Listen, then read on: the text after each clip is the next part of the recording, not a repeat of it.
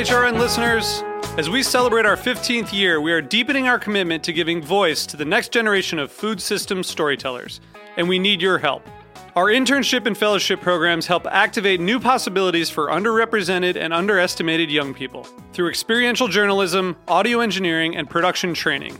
Through these unique programs, HRN helps food equity stewards build essential workforce readiness skills that expand their potential and foster economic mobility. Please consider supporting these critical programs. And with a minimum donation, you can be entered to win a dinner for two at an amazing restaurant in one of eight cities and tickets to a concert at a great venue in one of those cities. We have incredible partners across the country who have donated, as they also share our passion for helping to educate the next generation of food systems storytellers. Check out heritageradionetwork.org slash 15 to donate and enter to win today. That's heritageradionetwork.org slash 15 to donate and enter to win today. And make sure you donate before March 31st. Thank you. This episode is brought to you by Square. If you run a restaurant or business, Square has the tools to help you stay connected to customers, shift your business, and navigate this uniquely challenging time. Learn more at square.com slash go slash speakeasy. So you don't shun the devil with your rock and roll load. Knows that country music's gonna save your soul. The devil runs his groove in them rhythm and blues that Sam. It's gonna get you son in the end. Welcome back to the Speakeasy. I'm Damon Boelte. My name is Sother Teague. And I'm Greg Benson. Hey guys. How we doing, fellas? Oh, you Uh, know. Well, once again, we find ourselves recording remotely from the studio and remotely from one another, uh, all in our uh, apartments uh, on quarantine still during COVID 19. So, you know, uh, another choppy episode of us uh, trying to interact with one another without being able to see each other. But I think we're all safe and healthy at the moment. At least I am, and I'm, I'm hopeful to hear that you guys are. I feel great. I you feel fantastic. You, you both sound great. Well, you too, always. Um, yeah, I've been, uh, you know, this last week since we uh, last spoke, um, I have been working on some some stuff for Grand Army. We're reopening soon, and uh, you know that's what's been keeping me busy. It's been fun. Actually, you know, it's kind of like opening up a, a new business. Uh, you know, it's not not like reopening Grand Army. It's like opening and just a new business because, you know, initially for the limited occupancy that's allowed, and you know, in the actual bar or restaurant itself, you know, we've got to think about like what we can offer for takeout and what's what's useful and what's what's easy for us to make and easy for people to transport. You know, you got to rethink everything because we're like an oyster bar and we do like a lot of raw food, raw seafood, and so we don't normally do takeout. So we're doing like lobster rolls and things like that, and really kind of like kind of you know finessing uh, the menu to be something useful and in in actually just doable in general. Yeah, you're having Um, to you're having to reconsider every step of the process so that Yeah. it can be, uh, you know, more um, so you can get more more people served that can't be in the space. Yeah, exactly. So it's it's really interesting. I mean, like your, you know, Amor y Amargo has always been there's always been a provisionary side to it. You know, you've got books, you've got bidders, you've got bar tools. So I feel like that side is something that you know you've been doing that for as long as you know Amor y Amargo's been open. But I, you know, it's kind of interesting to see how different places are adapting to some of some more of that kind of style of service and offerings. Yeah, I'd love to talk to you a little bit more about the plans that you have. Uh, um, uh, maybe maybe we should do a show together and talk about what we're both planning on doing because a lot of things are going to change at Amor y Amargo when uh, when we're finally allowed to reopen, and it's going to change the the. It's going to be a 120 square foot bar now. yeah, yeah, we're gonna we're gonna cut it we're gonna cut it in half. Uh, well, for certain, we're going to be limited on who can be in there, so we're going to have to change our service style to accommodate that, and to still hopefully be a profitable business, so that we can survive until we can get back to a place of being at 100% capacity and, and clicking along like the well-oiled machine that we were. Um, so there's lots of Yeah. things that have to be considered and changed, and um, you know we've been we've been wringing our hands and thinking about every single one of them without knowing a couple of the uh, variables, such as how many people will we be allowed? You know, uh, um, you know, Right. will we have to change our hours? Um, So you know, uh, lots of stuff to think about, and how we'll how we'll deal with the, of course, public safety during the, uh, the you know, hopefully what we see as the closing hours of this pandemic. I don't think I've asked you this before, but did you guys apply for any of the like loans, grants, any of that stuff for any of your businesses? Um, yes, uh, we applied for PPP loans and we got them for the complex. So that's Mother Pearl, Honeybees, and um, Amor y Amargo. Um, we did not get one for the Amor y Amargo location in Brooklyn, which is, or at least we haven't heard back. Um, so that's unfortunate. Um, but we're going to have to strategize ways to be able to use that money uh, as we're um, instructed to use it so that we can convert it into a grant instead of a loan. Um, because a loan a loan simply adds burden to uh, a, a situation where we're already under a lot of stress. So, you know, lots of strategizing going on in that regard as well. Um, the only two people remaining on payroll right now um, uh, are our accountants, and that's because they can deal with all of this, you know, better than, than we can. So everybody's been furloughed or laid off, uh, including me, um, and and no one's getting paid except our accountants because they can hopefully find ways for us to get paid and stay stay alive. Yep, that sounds sounds familiar. Um, wow, and yeah, I was I was wondering about that too because like yeah, it's I mean essentially you've got three bars under the same roof, and you know that's you're that's a lot of people, a lot of uh, a lot of people to take care of, and a lot uh, a lot of different ways to split that that. Yeah, it's a lot of moving parts. Um, so we, we have to strategize and look at all of it from every angle that we can. And, you know, for better or for worse, at least right now, we have the time to do that. So we've got a lot of time on our hands to really dig into every possible contingency. You know, I've mentioned before, you know, my dad worked for NASA for 35 years. And, you know, those guys, before they send a human being out into space, they consider every possible thing that could go wrong and how they could fix it. So I feel like that's kind of what we're, the phase we're in right now. We're, we're looking forward to launching but at the same time we are contingency planning every possible outcome Right. So it's not. So you're keeping busy. It's not just you're not just making banana bread and sourdough starters like everyone else in the world right now. You're, you're Yeah. keeping busy. yeah i wish uh, yeah i'm keeping very busy um, and speaking of keeping very busy uh, we got johnny schuler back in the studio the virtual Yeah. studio uh, all the way from peru you're, you're in your beach house down there johnny right johnny's the ceo of distilleria la caravedo ica peru uh, making pisco and we're going to talk a lot about what's happening in peru in general and, and then how that's affecting pisco production welcome to the studio johnny Welcome back. Thank you. Thank you, guys. Thank you. Great to be with you. Yeah, great to have you back. I yeah, last didn't time you were on the show was uh, October uh, 2018. About a year yeah, and a half. been a- Nice. Yeah, beautiful. Nice, nice Yeah. afternoon talking with you guys. Yeah, likewise. uh, yeah, um, let's some- start out by uh, asking you uh, what you have in hand right now. What are you drinking? I hope it's Pisco. Yes, I'm drinking uh, Negra Criolla grape, which is the uh, first grape that uh, came from from the uh, old continent into into America, which uh, turned into what you're what you have in California known as the mission grape today. Mm-hmm. Yeah. So this is the um, the original the Vitis vinifera brought by the Spaniards around the mid 1500s, and it uh, developed very well in some regions of Peru. And uh, uh, for me, it's uh, of the uh, different mostoverdes that Caravedo makes. Uh, we don't export this to the United States, unfortunately, but this is one of my beauties. I think it's just a sip. It's not a mixing. It's a sipping pisco. It's something to enjoy in a good conversation, like today with you guys. Yeah. I know the last time that you were on the show, we were kind of you gave us a great like introduction to the history of pisco as a category and as as a spirit, and uh, it was really fascinating. I you know one of my favorite things that you brought up is you know obviously in the United States, it's you know pe- pe- people know pisco as the main ingredient in pisco sour, but we got to sit in the studio and taste through three or four different piscos that you brought in, and it was really really fun and eye opening, right, Sother? Oh yeah, man. Uh, it was it was a great time, and, and I learned a lot about Pisco myself. I learned that it's, you know uh, was as you just mentioned brought over by the Spaniards, uh, uh, late 15th, early 16th century, um, as a replacement for uh, Arroyo, or I can't remember what it was called. Um, uh, but then it became you know just the brandy of the region, and and has continued to dominate since then, right? Yeah.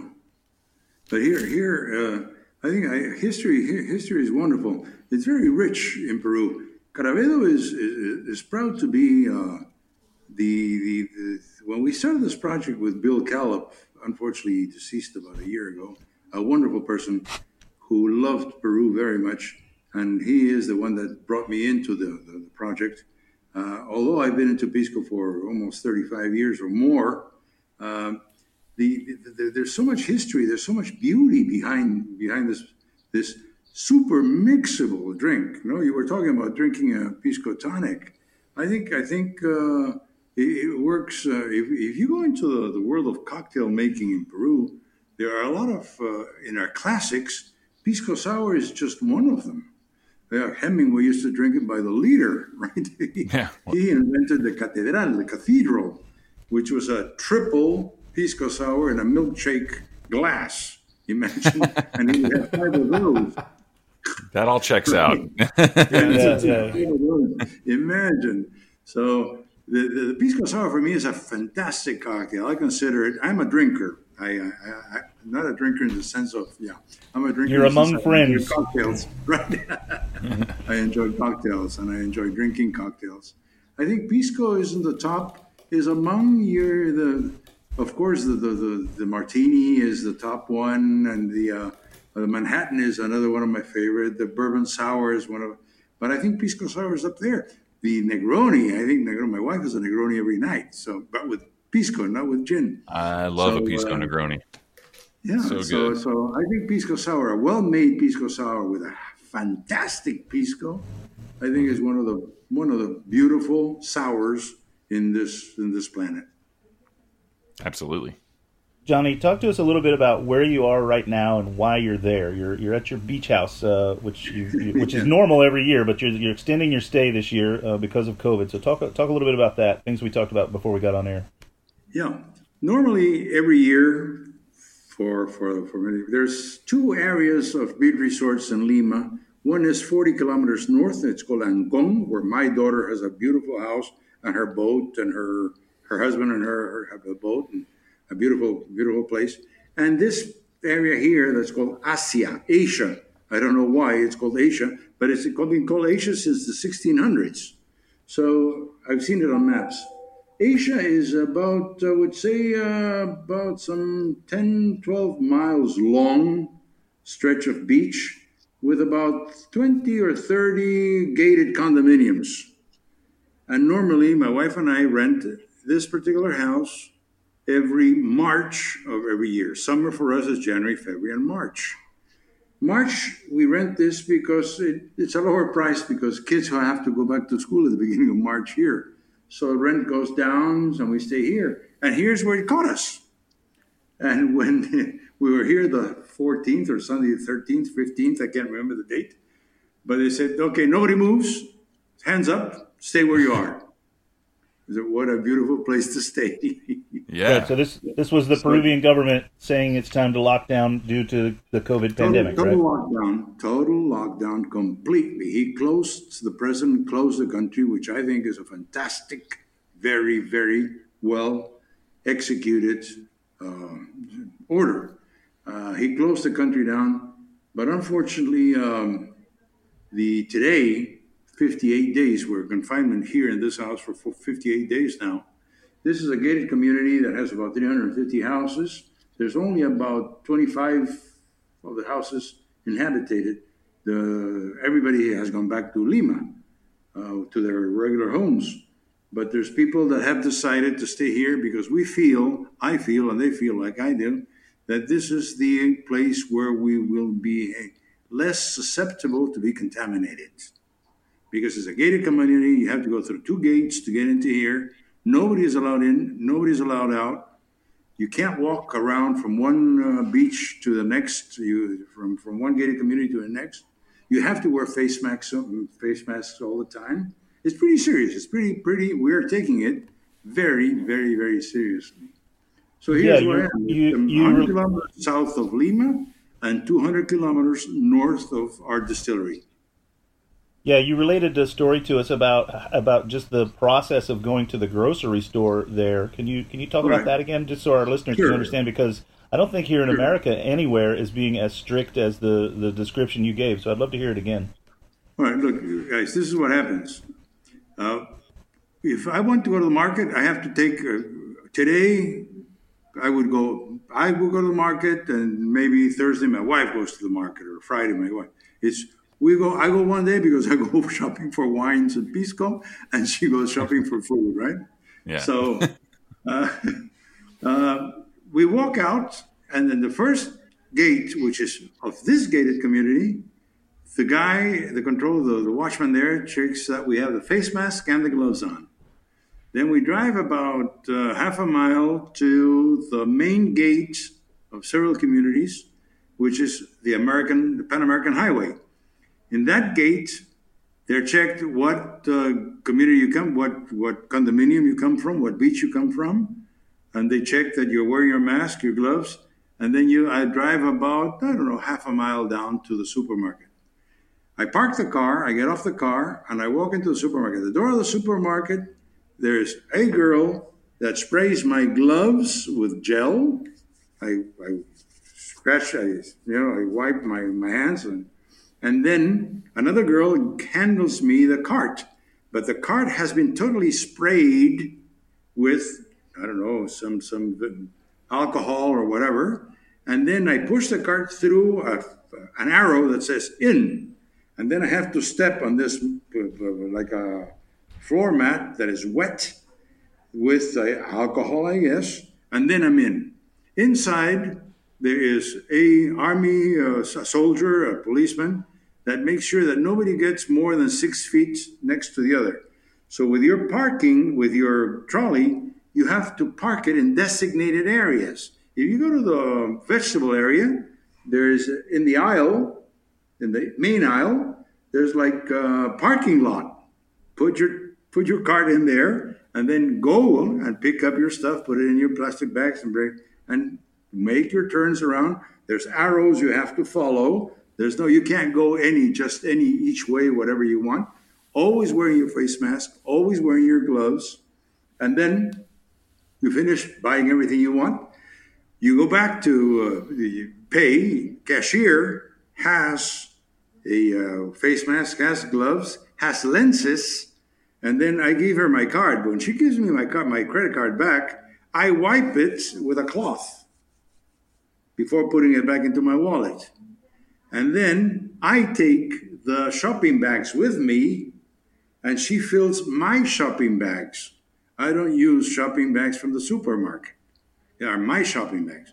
I put them into my trolley. I take the trolley out of the car. I put it in the trunk. Drive back to my condominium. But at the gate outside, as I, the main gate, which is on the Pan American Highway, my car is uh, sprayed with disinfectant completely. It takes them uh, a couple of minutes. You park the car, you know it's going to happen. You don't, you don't argue. You just Wait, stop the car. They spray your car down. Huh? They spray your car. It's like they basically like it's like a car wash of sorts. It, it's like a, it's like a car wash, but they don't wash the car. They spray it with you. Know, you remember Yeah. these old uh, in the farm. You had this tank in the back that you had this maneuver, this handle that you just sh- sh- up and down, up and up and Yeah. down, and you had a hose with a spray. Well, they spray your whole car, wheels, side, the handles of the four doors, the handle of the back door. They spray the whole car. Then you walk back in, and then they check you what uh, condominium you're in, what house you're in, C7. All right, you can come in. I come in, and then my, I bring my food stuff into the patio of the house. The maid takes each product out and wipes it with alcohol. And my wife makes me take my clothes off. And that's Not where the story gets interesting. uh, yeah, so this is how incredible. serious we're- This is how serious we take it, right?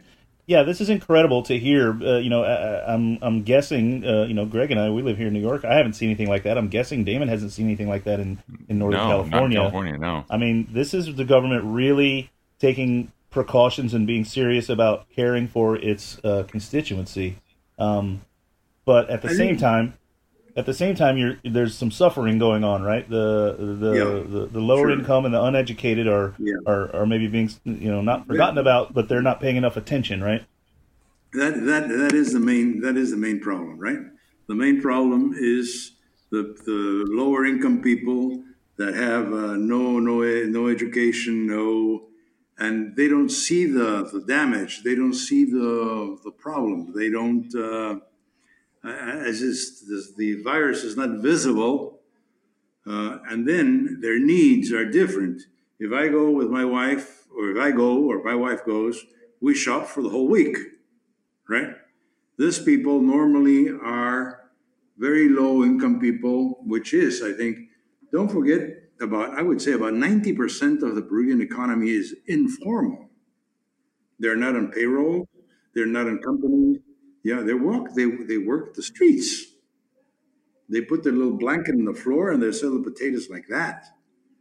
Now, people buy the same way.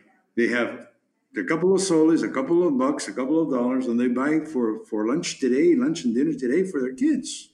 They don't Right, go they out for a week. Right. They don't have the res- they don't right? they don't have the they don't have the resources to stock up and Yes, stay home, yes. so they have to go out every day.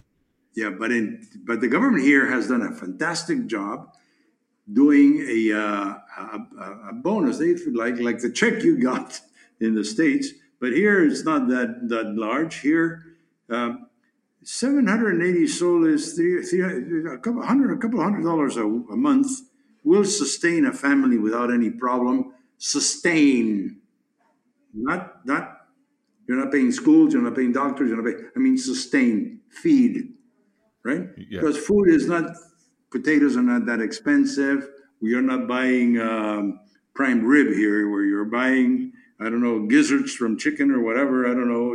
Yeah, you're making- not going to the Key Club to have lobster, right? You're not eating lobster. Right. So- Which we should talk about. government has, the government has has handled out about four or five, five million of these checks to to very, very, very poor families. So I think they're doing a great job. The problem is that all these families are going back into the to- into the markets without Mm-hmm. face masks. They don't give a damn. They're, they're and it's creating again major contamination, right? Right. It's perpetuating the problem. Yeah. Um, Johnny, uh, we're going to take a quick break and hear from our sponsors here at Heritage Radio Network. And we're going to come back and keep talking to you. Uh, and now we're going to, when we come back, we're going to talk about Pisco and the effects of COVID 19 on this season's crop. So we'll be right back. Stay tuned.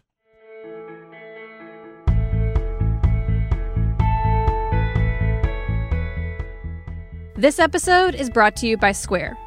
We all know that this is an incredibly challenging time for our friends running restaurants and small food businesses.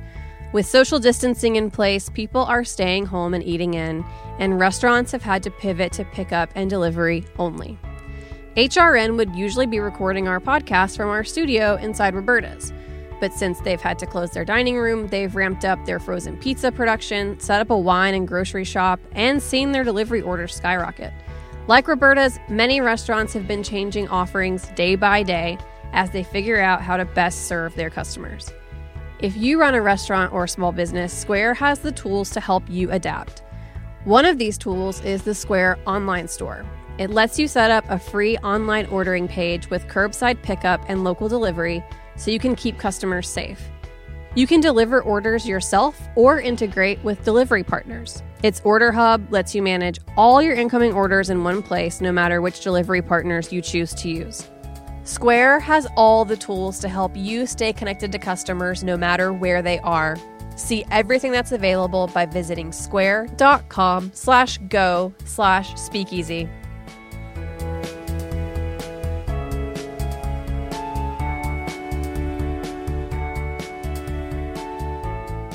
Welcome back to the Speakeasy. We are talking with our buddy Johnny. He's down in Peru. He's been hiding out uh, at his summer home. Not doesn't sound too bad, but if you were listening to the first half of the show, things are pretty crazy in Peru. I mean, like you know, he was you were describing the uh, the precautions that are being made in the supermarkets. Like it's it's everything short of wearing hazmat suits. Basically, is what sounds like. Um, so it's pretty pretty intense. Um, we haven't seen anything like that here in the states. In fact, Actually, I was at my uh, my friends own a uh, in Petaluma, California, just up the road from me. They own a, uh, a kind of a restaurant, not a restaurant, more of like a home cooking, really cool like store that has like your it's like an independent La Table store of sorts, you know, Williams Sonoma kind of place. Um, but you know, independently owned. And I was happy to see that they're open. Went and supported them, bought some stuff, and uh, you know, there was someone someone tried to walk in without a face mask, and they were like, "Sorry, dude, you can't come in." That's about as far as it goes here. Um, you know, you still see some people like going into grocery stores not wearing masks, and you know, depending on which grocery store or market you go to, it's you know, some have like security people that are standing there saying you can't come in unless you have a mask or gloves, and otherwise, other ones you just kind of do whatever you want. So it's kind of crazy to see what's happening here, what's not happening here, compared to what you described happening in Peru. I think it sounds a lot safer there. um, yeah, absolutely, absolutely sounds safer. Um, Johnny, let's talk about uh, Pisco. Pisco uh, has to be inform me again and the listener as well. Pisco has to be grown and harvested and distilled in the same season each year, right? Yes, yes, yes. Definitely. And so this is so this pandemic is putting a massive crimp on that flow. Can you talk about what's happening with your pisco?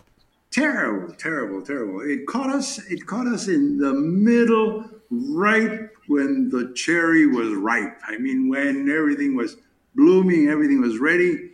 We had a beautiful. The harvest was coming in and all of a sudden, 15th of March, boom, closed, locked. Close your distillery. Nobody can work. Oh my God. So I began to, that means close it, lock it down completely, close everything.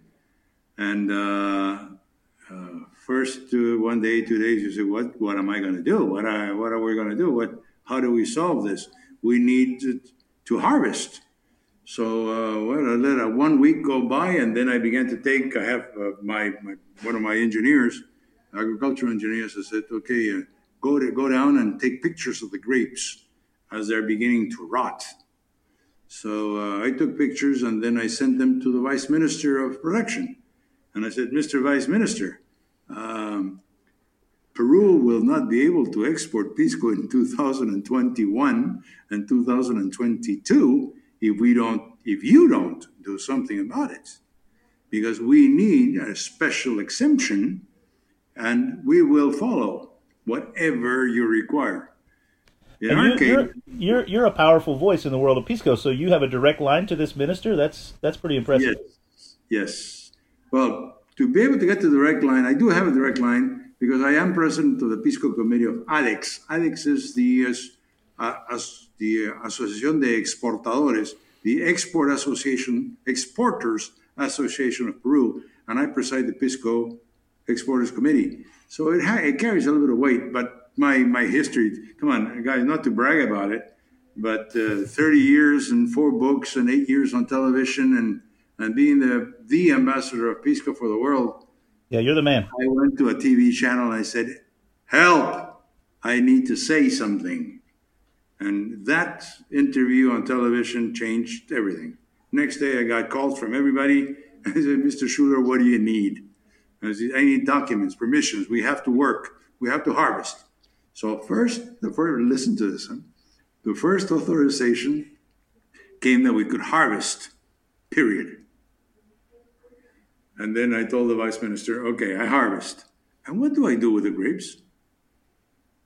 Oh, right. uh, what do you need to do? well, I need to press them and I need to ferment them. All right, we authorize to press and ferment. Yeah, but, but then I need to distill. No, no, no, no distillation. What do you mean no distillation? So I don't lose it on the on the plant, the plant rots, or I lose it on the tank, the tank rots. Come on. So Fina says, okay, Mr. Schuler, you can distill. All right. But this is an authorization just for, no, no, no. This has to be for the whole sector. This has to be for the 450 distilleries in Peru. This is not Johnny Schuler. This is everybody. All right, you got it. Fine. So we got it. So today, yesterday, we're still arguing that we can't ship it. We can't. We can't sell it. We can't. Uh, and then I finally got a permission that if you had an order, I have one order from the States, I have one order from France, and I have one order from uh, Switzerland. So now, oh, okay, you can fill those orders. Those containers can go. But now I have orders from the local supermarkets, liquor stores. No, no, no, those can't. But you're not. We are allowed to. They are allowed to sell liquor. Yes. So it's not a dry no. Then why can't I provide? Oh, Mr. Schuler, let, us let's let, let's work it out. So. So here it's uh, it's not it's not that they're not helping us. It's not doing, but uh, don't forget the whole country is a mess, guys. The most important is to save lives. That's what we need to do. We need to save lives. This Yeah. country is in a terrible situation, and we need to save lives. But we need to save the industry. We need to save uh, economy. We need to save the company. We need to save uh, right. So Oh, yeah. We have a huge. We we are one of the first companies, Destilería La Caravedo, that came out with a protocol for a medical protocol for the production of pisco. Fortunately, I have uh, an administrator in ICA, and she is a wizard, and she runs HACCP, and she runs all these kind of fantastic uh, quality control projects. And she drew up a protocol that, that they asked, the government asked me for it. Says, Mr. Schuler, can we use it? Yeah, for pisco production, here it is. So we worked on it. And it, it's, it's, it's, it's complicated because we, for, for us to get on back into production, we during this season, March, we employ 60, 70 people. The government allowed me to use 12. Oh wow. So I said, what do I do with 12 people? Okay, stills for sure, uh, lab to control uh, fermentation for sure, and uh, harvest. Har- all right, let's do it. And boy, we we managed. What I did is we have a beautiful hacienda house in there, which is being turned into a fantastic hotel, luxury hotel. So I said, let's put this 12 workers, one into each one of these rooms. Marble bathrooms, air conditioning, flat TV screens, telephones, the works. Right, it's luxury But quarantine. be- Huh? I say, I But say it's, lu- it's luxury quarantined. Luxury quarantine. Breakfast, lunch, and dinner, fed and bedded. Fantastic. So we had them for five, six, seven weeks in there. And what I instructed my uh, my financial manager, double pay. What? It's a volunteer work. Of the 60 people, I need 12. Who volunteers? Whoever volunteers goes in there and doesn't see his girlfriend, boyfriend, wife, kids for seven, eight weeks. But I'll pay you double. I'll feed you and I'll nourish you and I'll I'll take care of you. And I have a doctor. She's a wonderful, fantastic doctor. She goes in there every second day to check on the health of every one of my workers. And this is at honorem. This is volunteer work of part of my team, which is fantastic. I, I feel terrible sitting here and in front of my laptop, and these guys, these guys are busting their backs back there, but I'm making them uh, make a damn good salary out of that, and I, they're, they're going to get fat and rich.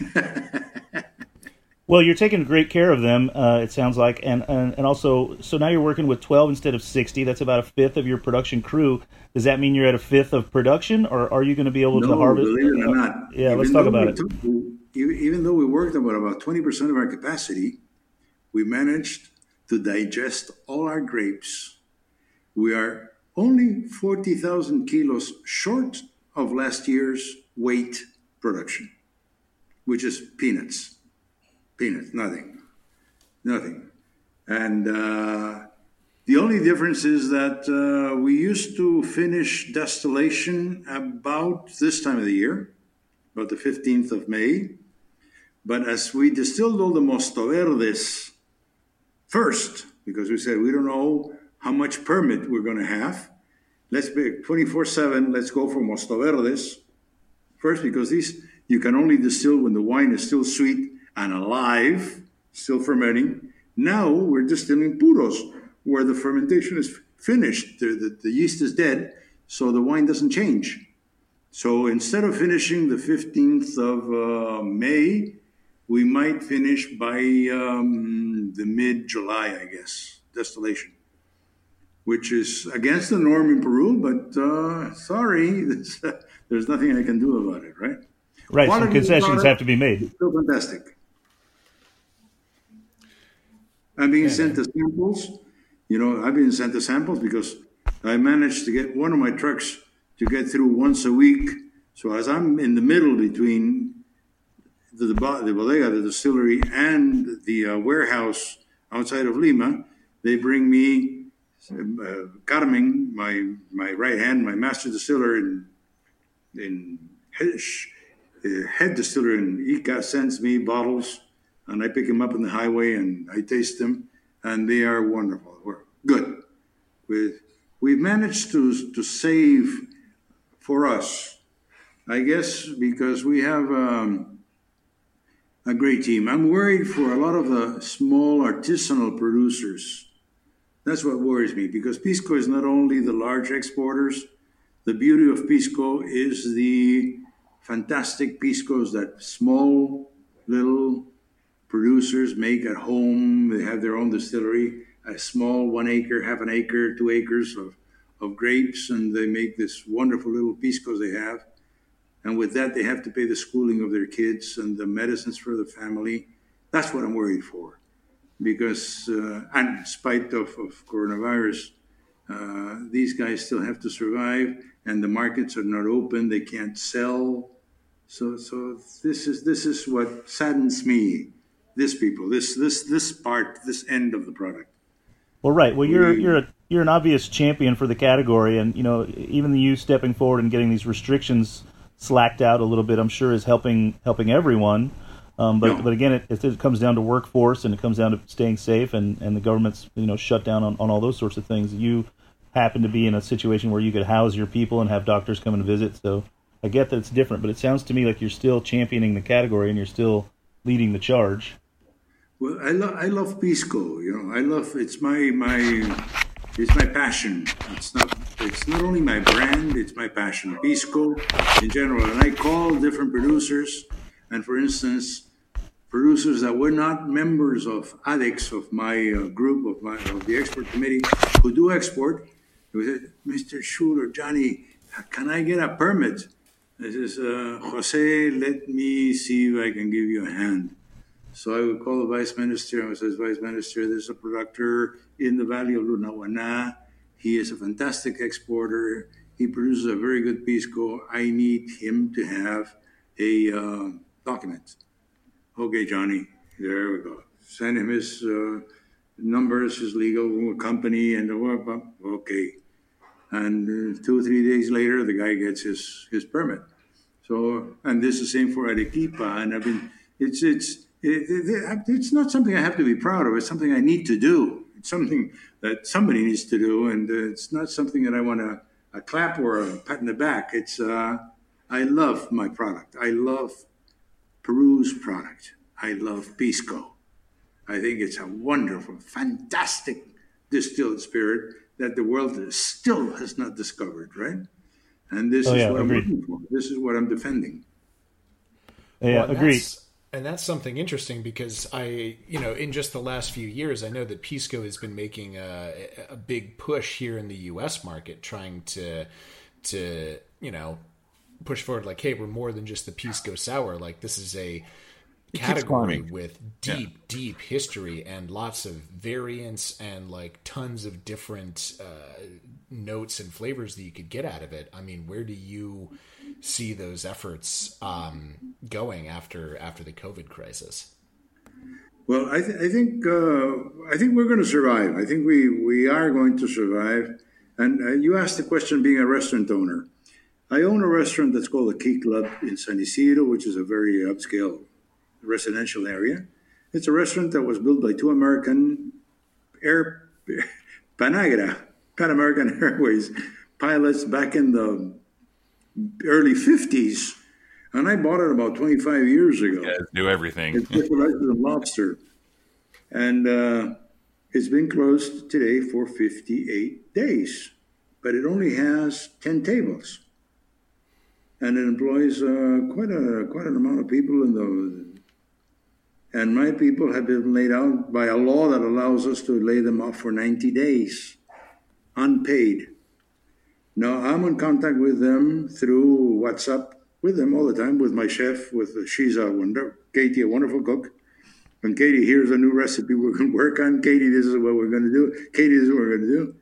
But on the other hand, it's uh, the bank that says, Mr. Schuler, what are you going to do? So yeah. taxes, payrolls, and then uh, I might go broke. I might have to close my restaurant that is 50 some years old. Wow. And uh, that's pretty tough. That's pretty tough. Uh, Pisco will survive. Uh, Caravedo we, we will will survive. The Pisco industry will will make it happen. We're working on it. I think the government is doing a very good job. It's a mess. I, I don't understand. I'm one of those guys. I was educated in the United States, guys. I was educated in a first in a military academy upstate New York, Cardinal Farley Military Academy, and uh, uh, a lot of that remains still inside of me. My wife tells me, "Why are you so military? Everything has to be done by the bugle." so, so, uh, but I think we'll survive. We, but uh, a lot of businesses are not going to survive. Yeah. And maybe a lot of small Pisco producers are not going to survive. We're going to find a way that the government uh, eventually finds them how to finance them, their the recovery and get back up to shape. Because Pisco is not one product, guys. Pisco is not, Pisco has 480, 500 different distilleries producing fantastic juices all over the south of the country. Ica, Lima, Arequipa, Moquegua, Tacna. People that depend on this, people that live out of this, no? So th- this is my, my, uh, I will work for that. I will work for them it's more of a, a lifelong commitment, a lifestyle than just some juice in a bottle, right? Yeah.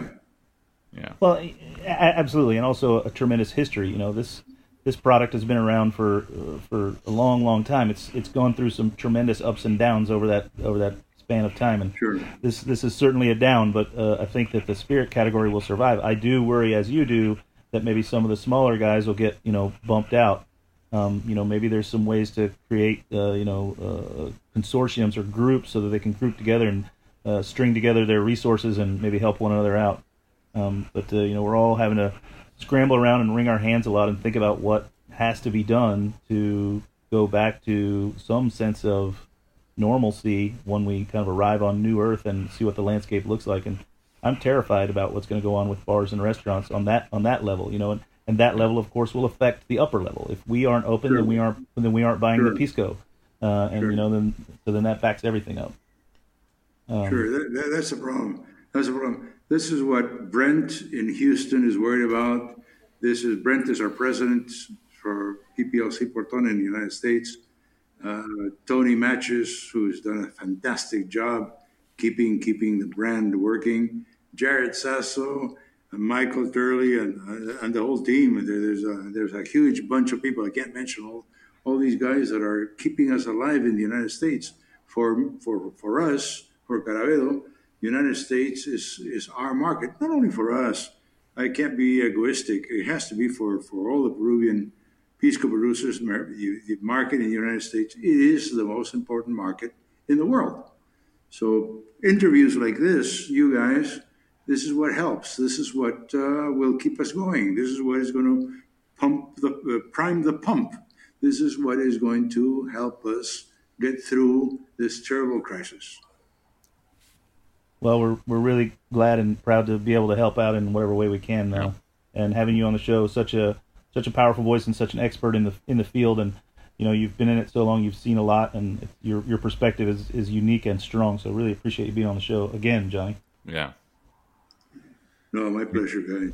You are welcome me, anytime. a little more of a negra criolla, which is a beautiful, oh, beautiful grape.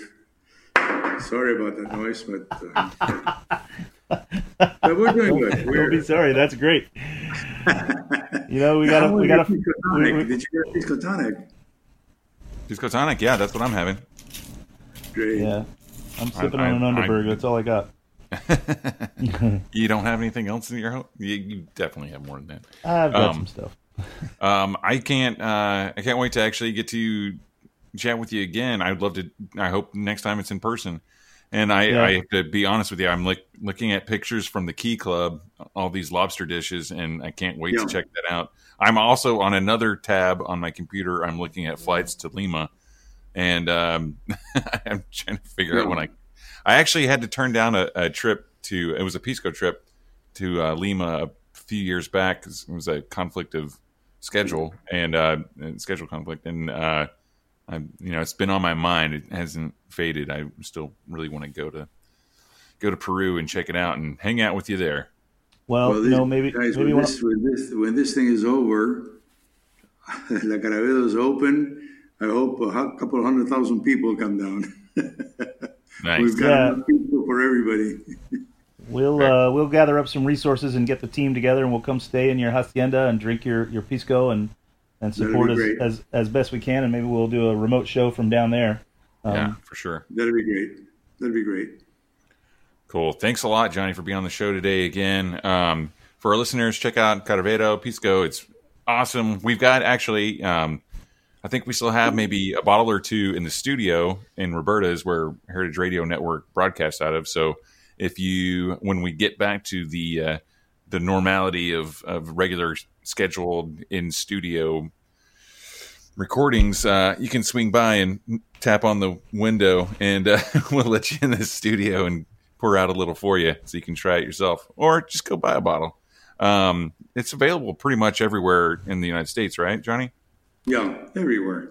It's pretty much everywhere. Caravedo, it's a, it's a yeah, it's available everywhere. It's a beautiful uh, mixer. You can put it uh, whatever a cola, a tonic, uh, whatever. You can make any, anything you want with it.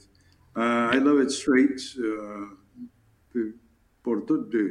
it's pisco is uh, pisco is a wonderful spirit. It's, it's very clean. It's very soft. It's very smooth. It's uh, it's, it's it's really a happy happy drink. It is. It's very elegant. Thank you. I think. I think it's a very elegant drink. Yeah, and I need all the help I can get as far as elegance goes. So that's that's why couple more bottles if that That's- that's why I'm having a second one right now. Pour out some more tonic. There we go. All right. Thanks a lot, Johnny. It's great having you on the show My again. pleasure, to to Thanks soon. for the invitation. Thanks for You the it, opportunity. That's it for the Speakeasy this week. Tune in to Heritage Radio Network for many more programs like this one. Until next week, cheers. So you don't shun the devil with your rock and roll load. Knows that country music's gonna save your soul. The devil runs his groove in them rhythm and blues that sound. It's gonna get you son in the end. The Speakeasy is powered by Simplecast. Thanks for listening to the Heritage Radio Network, food radio supported by you. For our freshest content and to learn more about our 10 year anniversary celebration happening all year long, subscribe to our newsletter. Enter your email at the bottom of our website, heritageradionetwork.org. Connect with us on Instagram and Twitter at heritage underscore radio. You can also find us at facebook.com forward slash heritage radio network. Heritage Radio Network is a nonprofit organization driving conversations to make the world a better, fairer, more delicious place. And we couldn't do it without support from listeners like you. Want to be part of the food world's most innovative community? Subscribe to the shows that you like, tell your friends, and please join the HRN family by becoming a member. Just click on the beating heart at the top right of our homepage. Thanks for listening.